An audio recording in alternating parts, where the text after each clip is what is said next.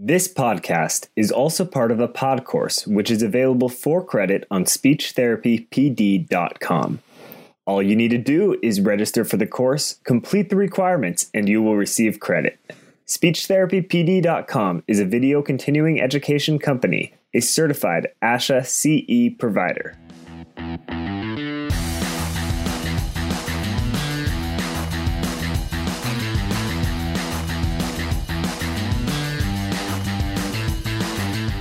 Hi, folks, and welcome to First Bite Fed, Fun, and Functional.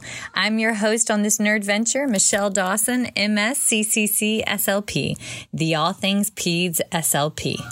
This podcast was, like most creative processes, birthed from a combination of a several cups of coffees and honestly, even more questions posed by a series of impassioned graduate students that I've had the pleasure of supervising over the last several years. First Bite's mission it's to answer those questions that we've all had, but we've either been too afraid to ask or we didn't have the subject matter expert saved to our own personal speed dials. So, do you too have more questions and answers when it comes to treating your medically complex and fragile pediatric patients?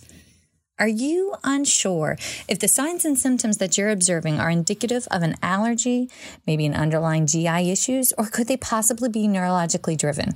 How many questions do you really have for that registered dietitian regarding the formulas prescribed and the flow rate through that patient's G tube? Have you ever been consulted for a quote unquote difficult latch only to find out that the mother's exclusively breastfeeding, but you've never nursed a little one or worked with the breastfed patient before? And what about functional communication? Are you so over flashcards, but you need advice on how to get started with core vocabulary with a non speech generating device or how to find the right fit for a speech generating device? Do you have additional worries about the basic day to day running and documentation of your private practice? How do you go about obtaining referrals or even documenting that note so that the insurance company deems it medically necessary? If you answered yes, well, then come join me, Michelle Dawson, for this dynamic podcast presented by SpeechTherapyPD.com. Who am I, you ask? Well, I'm a self described SLP geek with, as my family says, a touch of the ADD and ADHD. I have a passion for serving the least of these, namely the most complex and involved pediatric patients in their natural environment through my private practice, Heartwood Speech Therapy, in the Columbia, South Carolina metro area. I also have had the pleasure and currently still am traveling the country where I lecture on best practices for pediatric dysphagia and functional language acquisition delivered through an early intervention natural environment model. Are you still intrigued? Then come join me as I interview some amazing folks. And don't forget that you can submit questions for a Q&A or interview request topics to me via email at firstbite at speechtherapypd.com or on our Facebook page. And also check out our website. Drop a review. Subscribe to obtain those coveted ASHA CEUs. All right, folks, let's get right to it.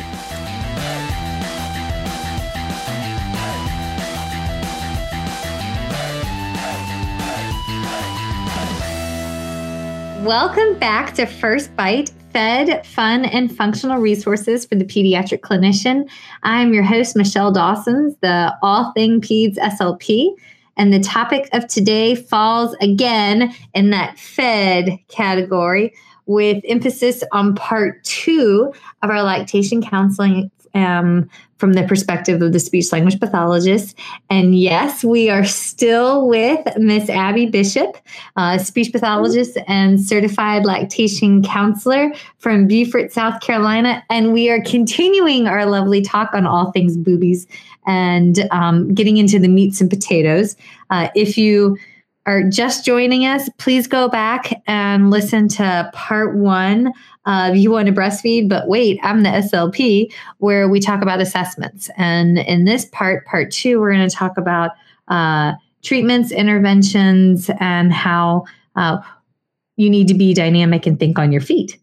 All right. So, Miss Abby, without further ado, I am going to turn it right over to you because I am like totally like we were in the zone on the assessment. So, all right. So take away you you've done your assessment, but you have to you feel like right out the gate intervene because moms are hurting, babies are hungry. Right. Okay. So go in, just developmental history, latch assessment usually is next. I want to always take a pre feed weight and post feed weight, although in my new home health life, I need to buy a million dollar scale. So sometimes I'm not doing that.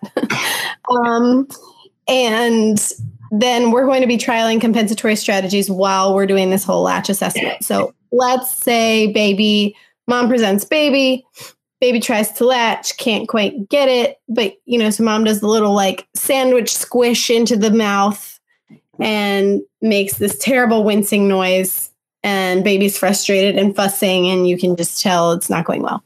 Okay. I'm gonna ask mom to break the latch and we're gonna I'm gonna give her some pointers and then we're gonna try again. Okay. So one of the main things that I'm gonna do again before I call in the big guns of the lactation consultant um, is just do some some relatively like surface level adjustments to the latch. Like okay let's just try this and see if it works. Um, sometimes it's magically works and then i just will need to see them one time and hooray we're done. Um, but you know more often if they're being referred to me it's because those little tiny adjustments didn't work. So are, can you tell me give me an example of some of the tiny adjustments. Right. So the, oh, probably 95 to 100% i might even be comfortable saying 100% of the kids that i get referred to me at least at their first visit, have a very what's called a shallow latch. So, breastfeeding is called breastfeeding for a reason. They are supposed to have breast tissue in their mouth. It's not called nipple feeding, which is what most babies with tongue or lip tie or other issues with latch do. They tend to just latch onto that nipple and they're just gnaw, gnaw, gnawing it away, which is killing mom. Yep. I mean, they're yep. often bleeding, blistering sores, and I'm just like, oh my, plus 10 mom points for you. Um, so you want to do, I, I mentioned that whole sandwich idea. I think a lot of women who have breastfed, and maybe even if you haven't, can kind of imagine how am I going to get this boob into the baby's mouth? I know, I'll just pinch it and put it in there. Mm. That is problematic for about a zillion reasons, but um, the the largest two are that yes, it's a compensatory strategy, and occasionally you can get boob in there, but you didn't teach the baby anything, right? Our goal as therapists is not just compensatory strategy for mom, but let's let's build this baby skill so that they can be a successful feeder on their own and not necessarily need to be reliant on that mom at all times for every single thing. Um, so that's a big one. But additionally, that you can't when you squeeze the boob in and set it in there, you're gonna move things around when you let go of it. So what you just set up to be successful as soon as you let go is probably going to be unsuccessful again. So generally that doesn't work long term. It might work for a second, it might work for the first couple of minutes of the feeding. Um, but unless mom stays in her awkward position where she just put boob in baby's mouth, which is like not sustainable for 10, 20, 30 minutes of a feeding, um, that's not going to work. Okay. So we need to teach good body mechanics to breastfeeding, which there is such a thing. Did you know? And um, then there there are other things like the way that you present the baby to the breast that can help get a deeper latch. So the first thing I'm always looking for is I want tummy to tummy. It's called skin to skin for a reason. Um, they should belly button to belly button kind of a thing. You want the baby to be flush. So not just their head turned towards the breast, but their whole body. So you got to tip the whole baby's body. You want their hips and knees to be flexed. Okay. and um, you want to present actually your nipple to their nose, not to their mouth. Um, when you do that, it makes the baby take a big bite of breast tissue. You know, we want their head actually to go back. So that's another thing. You, uh, the tendency for a lot of moms is to put your hand right behind. I'm doing it. Can you see? Yeah, I'm, I'm watching you. uh, I'm just laughing because this is an audio only, but I'm showing everybody over here. Um, mom puts the, the her hand right behind baby's head, and that will prevent him from from really leaning back to take a big bite of breast tissue. So you want to just support the neck and maybe the very base of the skull so that you're getting free motion to the baby's neck, um, head and neck. So you're presenting nose to nipple, and what that'll make the baby do is take head back, mouth open wide, take a big bite of um, breast tissue. You okay. want the chin to hit first. Baby's chin to hit first, not nose to hit first. If their nose comes down first, they're going to get too shallow of a latch and they're not going to get good breast compression mm-hmm. um, for adequate milk transfer. Uh-huh. So that's kind of so nose to nipple, tummy to tummy, hips flexed, knees flexed.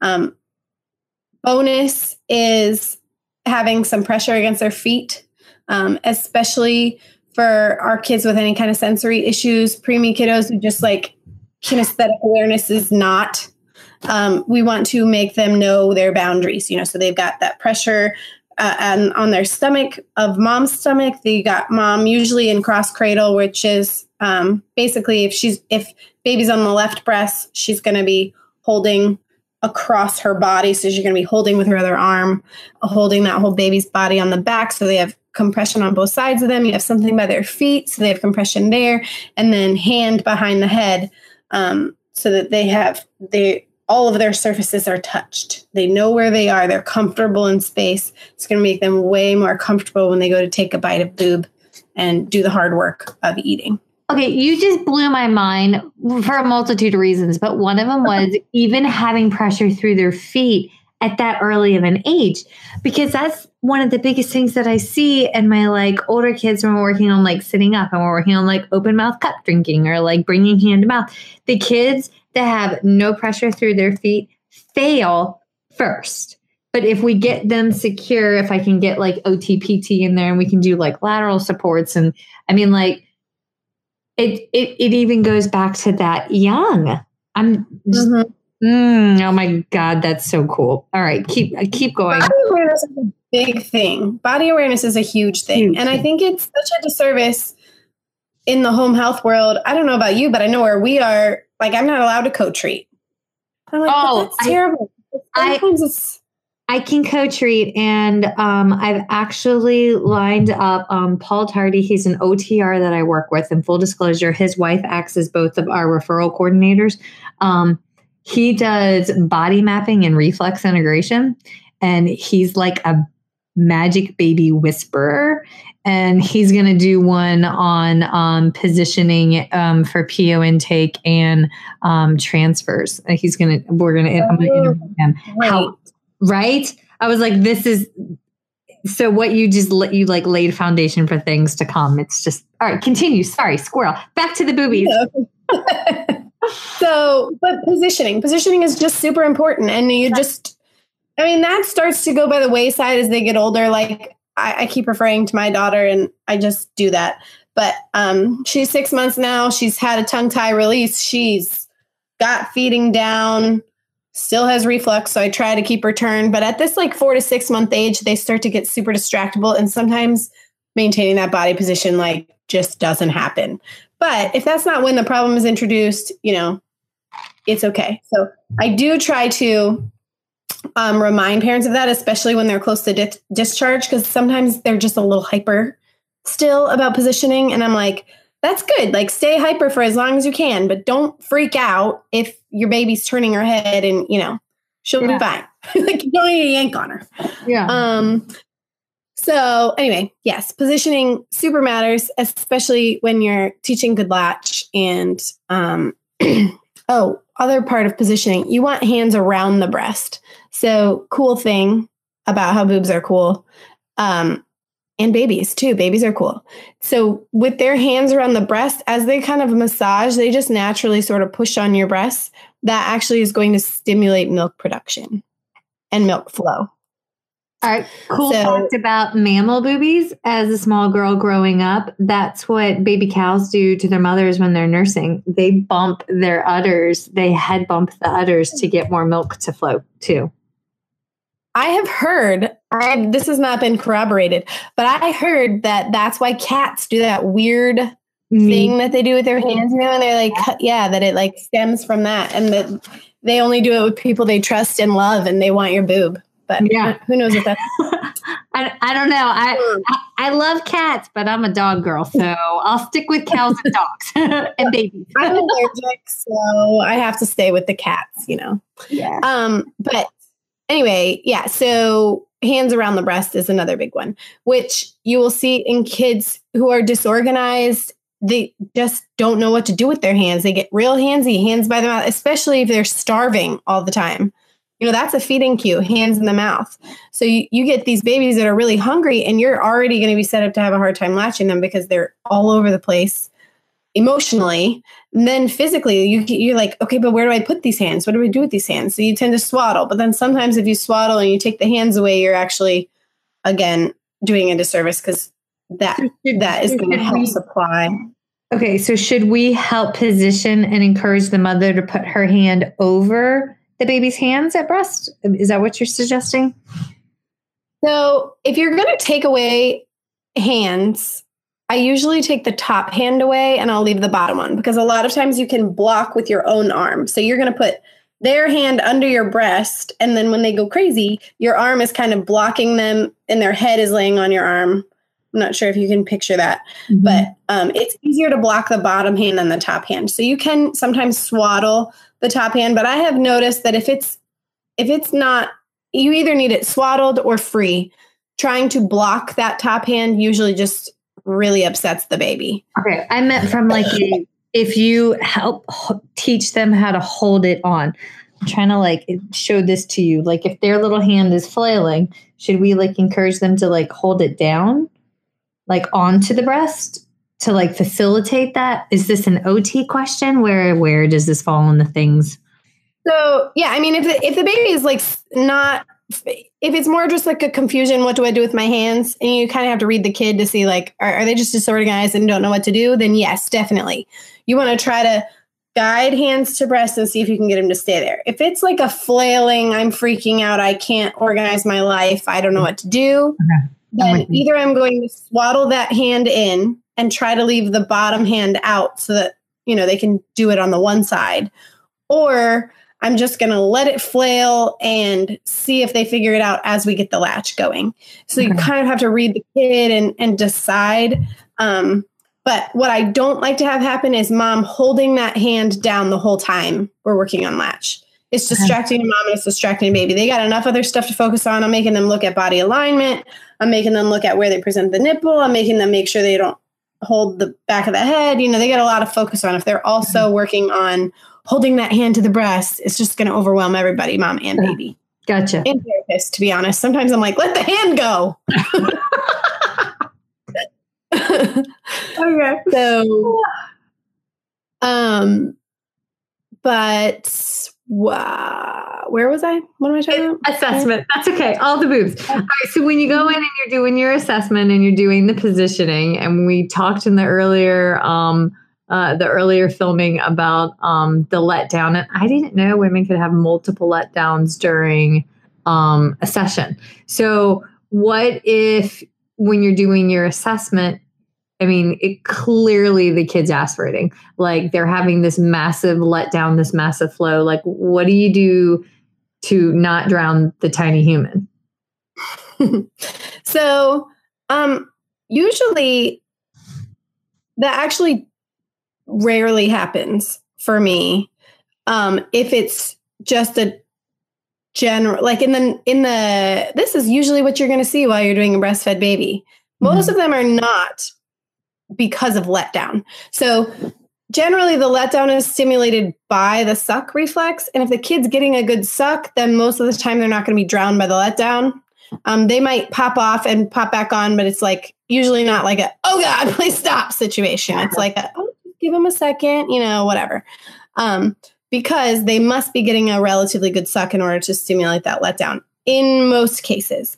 Mm-hmm. Now, sometimes they're like drowning at the breast not related to a melt to a letdown and then you know we need to work on some things so i'm always going to try again to get this um, deeper latch when they get the deep latch the baby is not having to hold on so tight with their lips which is one reason why i see kids really struggle try to drink out of a water bottle and like hold on really tight with your lips and suddenly your tongue doesn't know what's happening. It's just like you can't do it. Um, you need to have loose, you know, a tight labial seal to the breast, but not grabbing on for dear life. Right. Um, so the more breast tissue get, they get in their mouth, the more likely that breast is going to stay in there and they're not going to feel like they need to hold on for dear life. So um, nose to nipple is a great way to, to try to get that deeper latch. Once you can, if you can't get a deeper latch, a lot of times, you know, you need to go back to that tongue and lip tie assessment. Um, if maybe you weren't sure at the beginning, check again because now you've seen they can't get a deep latch. Mom's breast is probably misshapen. Usually there's like a line down it, it's like flattened. I've and seen that. If it's not like bloody. um, yeah. Moms usually complain of pinching. Pinching is the word that usually means tongue tie versus just straight pain. Sometimes uh, it can be other things. But if if they very clearly say it's like a, t- a sharp pinching pain, I it's almost always a tongue tie. Mm-hmm. Um, what about a lip tie? Because I've seen a lot of kids that can't get the good flange, and it's because they have a lip tie. Mm-hmm. And I mean, I'm looking at it from like the bottle perspective, but like I mean, they can't flange up to the rim and get that entire bottle nipple in. It's you know that top lip is tethered down or partial. Right. So there are um, four well i mean there's different classification systems but I, i'd say most babies that i get referred to me have a class three or a class four maxillary lip tie mm-hmm. um, which is the frenulum tissue attaches just at the the point it's called the the ap anterior papillae i think mm-hmm. um, that it's either attaching right there or just above it so there's like a thick band of tissue and you can totally see it oh, but um, a lot of times the lip can flange, you just have to do it manually. So, at least in my area, other places might be different. At least in my area, almost no one will cut the lip tie. Um, they get that weird advice that's like, "Oh, don't worry about it. In a couple years, they'll fall and tear it." And I'm like, is, "How is that medical advice?" But whatever. I have actually had a mom say, "Well, I mean, the you know his older brother had it, but then like he busted his lip and was fine." And I'm like, "That's that. Oh no, so yeah. that's what the physicians, that's what the pediatricians in my area say. Mm. We don't need to cut it. It's fine. It'll break later when he falls." I'm like, "What? Whatever." No, no. So most of them will not um, cut the lip tie. So unless it's like really bad, it doesn't matter because I'm not going to find anybody to do it. And if I do find somebody to do it, they're going to put them under anesthesia and then they have to wait till they're six months. And it's a whole okay. thing. Okay. So, a sidebar really quick. I know a guy in Columbia, so call me later. Oh, no, so do I. Actually, I just heard about that guy he's and he's great. It's probably the same one. He's a um, whisperer. yeah. He just contacted me because he's like, we need more people in your area. And I was like, I will be your person in my area. So anyway, um, but you know, that is another problem though with this rural location is that a lot of families can't afford to go there and and or don't want to take Medicaid transportation yeah. that whole way. So that is a major problem that we have is even when I find a good referral source, many of my families don't want to go there. And I'm like, you're killing me, Smalls, please. Yes, yes. Um, so lip tie. Yeah.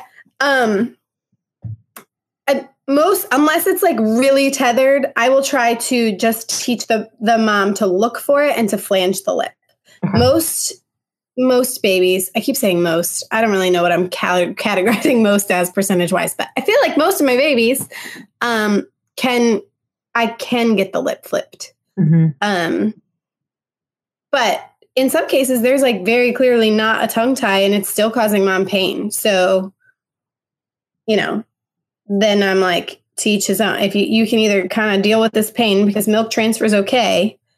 Generally, if it's just a lip tie, milk transfer will be okay, but it's still causing mom pain. Mm-hmm. And I don't know why that is because in theory it should be affecting the milk transfer, but it seems not to. Hmm. Um, well, the, um, but definitely this lip tie and tongue tie are very highly correlated. One usually predicts the other. So really look well, especially if you see a really thick lip tie, even if it flanges easily. Check for a posterior tongue tie and check super well for that because it's it, it's more than likely going to be there. Okay. And both of them are associated with higher incidence of reflux.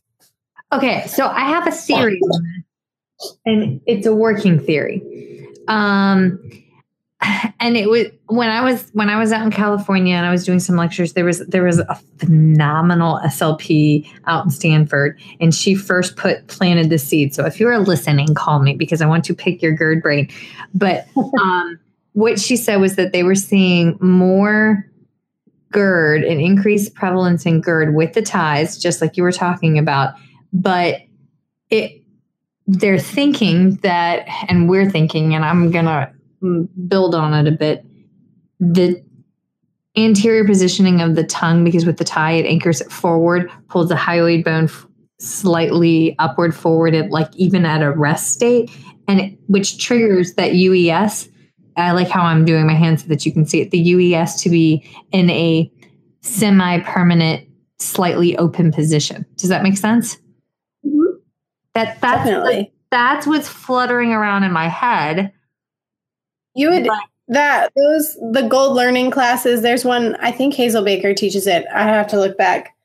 Um, that is talking about anatomy, and um, I think I I mentioned it earlier. The whole developmental history becomes really important because things like I remember, you know, I'll take case history, especially before I really did feeding, and I always ask like bottle or breast. How was birth? And mom's like came out with quarter wrapped around their neck, and I'm like, hmm, interesting. I don't notate that anywhere. Like I didn't. I'm like, oh, sucks for baby. Okay, was there any anoxic event? Nope. Cool. Moving on. Like I just didn't. I didn't Yeah. know why that was so relevant. But now, yes, realizing that all of that affects the structures and and potentially the function of eh, like everything, literally everything. So trying to identify what could have contributed to that. If it, it how long was that cord wrapped around their neck? You know, it might have been like that in utero for a while, and they they may have had some anoxia, but even before that, like. Are, what structures are you shortening? Where's the hyoid bone in relation? All that. Is it a symmetric pulling? You know, if there's any kind of torticollis, you're pulling on one side but not the other. So what what is that doing to feeding and swallowing and just all this crazy stuff. But that is very interesting. I wouldn't have thought about that. I kind of just always attributed it to poor feeding issues Mhm. that maybe led to more air intake. I mean, I don't really know. Well, okay. But Right. your idea sounds way more legit than mine. I'm gonna go with that. they're they're they're building on each other. Okay, but okay. So you you mentioned torticollis because, all right. Here's the thing: when you breastfeed, you naturally, I mean, at least I did. I naturally rotated breast, and the way Mhm. I first ate, he would eat a few minutes on one boob and a few minutes on the second boob, and then somehow or another, my body and his body got to the point where. I would end up doing an entire feed on one breast and then later an entire feed on the next breast and my boobs would do one of these. So for like three months, I walked around with one itty bitty and one giant, and like they just like took. You can see right now, my right one is huge and my left one is not because we do the same thing over here. Okay, all right. So, but see, with that, when I'm breastfeeding, the child, like my boys, like every however often they ate, and let's be honest, Bear was a camper. Um, like he would just chill for like 45 minutes to an hour and get off and go back on. Um, don't you love it when they use you as a pacifier? Moms listening, don't you love it when they use you as a pacifier? Um, but they're learning how to strengthen. It's not unilateral work. You see what I'm saying? But I feel like when we're bottle feeding, we get in a really bad habit of how many of us are right handed. So we take the baby in our left arm and throw the bottle in with the right, and they only learn to rotate to that run side. And then I have to wonder what about our babies that have torticollis? Like, are we rotating them as much as they should be to piggyback on what the OT and the PT are doing? Do you ever, you Yeah. ever that? What are, what are your thoughts? Yes. Um, and I actually, interestingly, sometimes I'll get um, like one breast will have damage and the other one won't, or a child will refuse one breast and not the other. Mhm. And it it will be either torticollis or like an almost torticollis situation where I'm like, you really need to do these stretching because they the way that their head has to tip a little bit will be uncomfortable on one breast. And so they just always prefer to nurse on the one side. And so sometimes it can even create a, a side preference. Um, mm-hmm. Really, positioning is very important in kids who have torticollis. Like paying, going back to paying attention. Sometimes I'll have moms sit in front of a mirror so that they can see that the baby's, you know, it, especially once you get in the hang of it and like baby's hungry, you're not thinking like, oh, let's do the science, let's measure angles. Like yeah. you kind of need to sometimes at the beginning, especially. Yeah. Um, so you don't want to have their head tipped at all. You're trying to have straight line, ears over shoulders over hips, tummy mm-hmm. tucked towards mom, hands around the breast, you know, like really paying attention to that alignment, especially if there um, is any torticollis going on, because they need to learn that neutral state. Okay. All right. So for those of us, you and I are throwing this word out there because we, we do the thing. But can you explain what is torticollis for people who don't understand what it means? And I, again, like where that. What? I'm gonna throw that right back at you, and you do it. It's a shortening of what muscle? Sternocleidomastoid. Mastoid. Yeah. Yeah. Sternocleidomastoid. And then isn't there another one involved though that causes a tilt? So this is where I throw it on the OTs and say it's below the clavicle. And technically, this one's not below the clavicle, but torticollis is where um, the neck is tighter on one side than on the other. And um, but you got to remember when folks if you're you're tethering and you're anchoring down one side of the larynx, how are you actually going to um, transit a bolus and have unilateral or um, bilateral equal clearance of the bolus materials is not going to happen. So um, also v- dialectal variations. My family from Backwood Mountains, Virginia, we don't call it torticollis. I grew up hearing it called the wry neck. So we what? have to the wry neck. You got to roll it. You got to roll it off your tongue. That baby, that baby's got the wry neck. You just put a pound of sugar on that there baby's shoulder. That baby's gonna be fine. That's what we would do. I'm not even making that up. When they have the wry neck. Yeah, they're they're shoulders brought up. You put a pound of sugar and it stretches it. Yay! That's great. Uh, yes, we all. It's it's special. We're functional. It's okay. but I, you can also so torticollis signs for people who don't know what it is. Mm-hmm. It, head tilt or turn and or turn, um, and then to one side or the other, like consistently. Mm-hmm. And eventually you can start to notice a misshapening in the head or even like just the patchiness of hair wow. like if there's a weird hair pa- pattern um, you can look for things like that um, strong preference for one side or the other. Mm-hmm. um, you know moms usually will know. If you if you ask and you're like does he have a does he have a preference? Usually even if they don't know what sort of cause they'll be like yeah actually that's weird. He only likes to turn his head to the right. And they almost always will tell me. Okay. Um, uh, when when do you when you see that who do you refer to quickest? Ot pt or is it unique because of your rural location we refer to pt here um, but the ots are mad about that because they want the tiny babies also so the ots are trying to break into the torty world okay. and they just haven't successfully yet the physicians refer always to pt but mm-hmm. uh, to my knowledge i think both can can yeah. do it and it kind of depends on location yeah, I, I, we have equal smattering of OTPT, and I've had it where both got called in. Um, but typically, when both got called in, the kid had like hemiparesis, unilateral hemiparesis from like other things.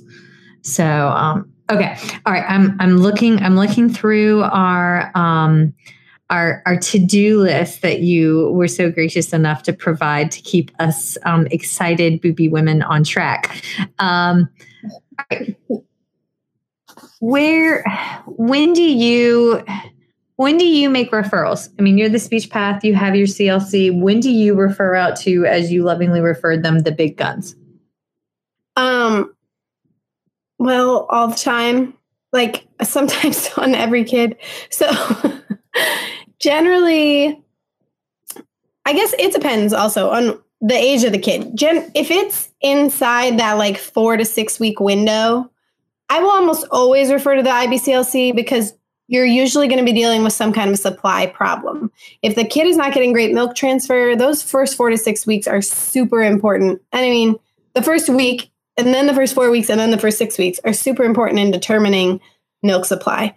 So if mom is not removing enough milk from her, or if baby's not removing enough milk from mom's breast, mom's boob doesn't, it's very smart, but it doesn't know, oh, the kid has a tongue tie. It can't see. So it just thinks, oh, baby only needs one ounce of milk, but really baby needs three and just can only get one. Uh, so there's supply issues. I can tell you some stuff to do, power pumping, and like th- there's different strategies for building supply. Um, nipple stretching, that's one. Do it in the bathroom. It's great. Oh. Um, oh. there's there's like put it. I mean, it can get like pretty involved. There's the way that milk supply is determined is there's these like interbout intervals between when the breast is getting stimulated basically. So mm-hmm. that's why that's part of the reason why babies feed so often at the beginning because your hormones are learning to release more and more of that hormone and they don't just dump it all out. They're learning to release it slowly. Okay. Blah blah blah. I'm not even going to go into all the things, partly because I don't know them, and partly because the ones I do know, there's a lot of them. Okay. So, if any kind of supply issue or risk for supply issue, I will try to contact the IBCLC.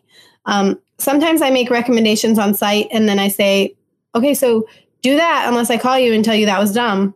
And then I'll call the IBCLC and be like, hey, this is this mom. This is what I told her.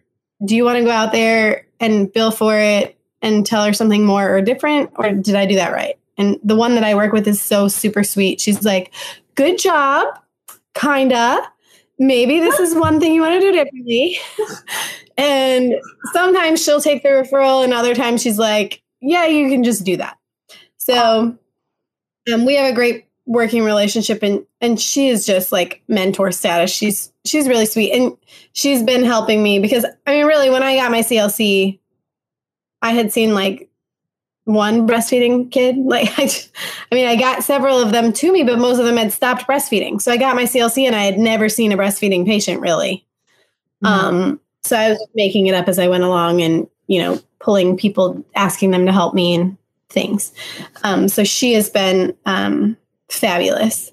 Okay, but you you're you you've made a really good point here. And if you're the smartest person in the room, get out and get a new room. And honey, you're you're brilliant, and yet you've built uh, a village around you to help you better serve your patients. That's I regularly refer patients to the Children's Hospital down near you because, like, I need a different set of eyes and ears. Like I only know what I know. I don't know what I don't know. I don't have their evidence-based triangle years of experience and the diverse cases that they see. So that's I mean I do the exact same thing. Send the referral. Well, that is another yeah. why I'm a Michelle Dawson fan. I feel like in the feeding room, no, I'm super serious. Like this is a big compliment to you, and I probably have already told it to you. But um, I feel like not very many people in the feeding world and i would maybe even include myself in that in this bad category until recently until working with you some more and this whole clc thing where it, it humbled me. We just get this ego thing. And you know we go to teach other people and our we don't say like you've got this. Like you can do this. Let me know if you need help. And instead our strategy is like you got this. Do you need me to help you? You probably need my help, don't you? And it's just this like whole because feeding's awesome and we all want to do it and we want to be the only one that does it. And I just think that it's like weird power trip circle of life yeah. that happens with dysphagia specialists. Yeah. And sometimes we're not specialists. we just would really like to be. so you, we forget that we're not it. You know, we gotta yeah, really that's why that's why I wanted to interview you because you are you have this awesome skill set and you you help babies that are like falling through cracks that are just it's just beautiful to watch and so thank you thank you for letting me girl crush nerd you and everybody on the outside is like, oh, they fangirl each other. Oh. okay. But seriously. I mean, so yes, refer, refer, refer. I refer to the IBCLC. Um, I we don't have anyone that I have found, except for this place in Savannah, which is very far, like when you have a tiny human, Mhm. um, that does good body work, which is like the craniosacral therapy and things to kind of uh, fix what may have been shifted structurally in utero or during birth or Mhm. thereafter. Um, that is a big thing that uh, Hazelbaker, I've mentioned her name a couple times. She does um, craniosacral craniosacral therapy and is like a super advocate um, for it. And the more I learn about it, the more I'm like, well, crap, I got to find somebody who's willing to learn. Um, most, I think you have to have either be certified, trained in it, or um, I like, you know, for one of us to take it would be a like a whole long class Mhm. but um, chiropractors and massage therapists, I want to say, can get certified in craniosacral therapy, which with much less, um, back work. Yes, and coursework and all of that. So I, I'm thinking I just need to find somebody in this area who will maybe be willing to go to classes and learn about that, Mhm. um, do more of it because I just don't know anybody. But um, that is a referral source that I should be using that I'm not because I don't have anywhere to send them. Um, we refer back to the IBCLC is especially great about being like, that's weird. Go to your pediatrician um, for any kind of reflux issues. You know, you, you GI, um, pediatrician, feeding clinics, all that kind of stuff. Um, I have a kiddo on caseload who I actually was speaking to you about who may end up needing a G tube. So they're having to go through all those things. We're actually looking at trying to get her into um, like an inpatient feeding clinic. You know, she started with me at the breast and then we went to bottle and now she's just got feeding aversions. And so you just need to refer along the way.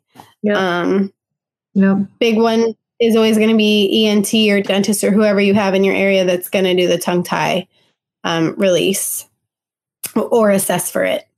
Um, if you can find someone who will do it same day, the mamas will love you. Yeah, that I think the friend that you have the contact for does same day. So yeah, Most of Um, them are starting to do same day, and especially like no anesthesia. That's another thing um, mhm. that I have noticed is going out of style, thankfully, because it's really a actual like 20 second to 60 second procedure. like Mhm. it's like not a big thing. You don't need anesthesia. Um, Um, All right. Now I have one last question because it has always boggled my mind. When the mother gets, is it when the mother gets a yeast infection at the breast or when the baby gets a yeast infection in their mouth and they do the blue dye? You know what I'm talking about? for thrush. Yes. Yeah, What is that? What What is that? I don't even know. So they talked about that in our course, and I really felt like exactly what you just said. What is that? And I have not had to deal with it personally. So Okay. um, I've had a couple of babies who had thrush before I got to them. So that was part of their referral to me. Is Okay. they were treated for thrush, and Like somebody nice. identified. But it's basically some kind of fungal. Inf- I don't. I don't understand. I'm like, what is the blue dye doing? Like, I don't. What? What's happening there? I don't know. Okay, so if somebody knows Yeah. the answer to that question, let us know. Okay. I don't know. okay. Um, but yeah, I, I haven't seen that very often. I also um haven't dealt a lot with like the breast issues, like um mastitis or the blah the blebs or clogs or anything. I haven't, fortunately, but I would normally refer out to the IBCLC for that anyway, just because I'm more focused on the baby and how baby is interacting with mom's boob, you know, than mom's boob all by itself. I think the CLC part of me um, could learn more about that and bill for that separately. But as far as billing under the speech therapy category, I, like I'm not going to be able to bill for things that I am addressing with mom's um, breast issues. So I just haven't really focused on that because I'm not billing for it at this point. Okay. Well, that, there it is. All right. So, any last um any last words of wisdom, pearls of wisdom you want to lay on us? As as my Theodore would say, yay it on me. uh-huh. Um, one thing that I thought about like five times that I didn't mention, and I my I am pretty sure it was from the first one, but I might as well just say it here. Um, additional breastfeeding benefit, especially well in all babies, but the reason I think it's so great is because our at-risk babies and our preemies have so many GI issues. Um, breastfeeding actually sets them up for like GI success and um, feeding in general. But that whole idea of them, you were joking about, don't you love it when they pacify at the breast? Yeah, yeah. like no one does. But um, it really promotes hormone release that leads to like calming, it leads to satiety, and it also promotes insulin release. So then they're developing that whole relationship, pancreatic function is improving. Like these GI hormones that are secreted because of sucking are super important to GI health and development. And we get these preemies and we tube them because that's what you have to do. I mean, I get it. You know, they don't have right. But if you can teach them how to suck, especially if you can teach them to suck at the breast, because they're going to get the added benefits of the temp control and the um, antibodies and all the other things that we talked about. Watch part one. But um, getting all of that and setting them up for GI success, I just think is so awesome. I just, you know, I have so many kids um, that come later for feeding, and really their only history that's significant, and I don't mean only because it's very significant, is that they were like super preemie, but they have all these like constipation, reflux, and all this stuff going on that has since everything contributing to it has been resolved, but it's still existing or whatever, you know. I'm like, what? And the the physicians, everybody just says, yeah, you know, they were preemie. That happened. So I'm like, why does that happen? have to. We fix that. Yeah. Yeah. yeah. Oh, and then they all so, get that formula that we love to hate because we hate that formula. So yeah. Mm-hmm.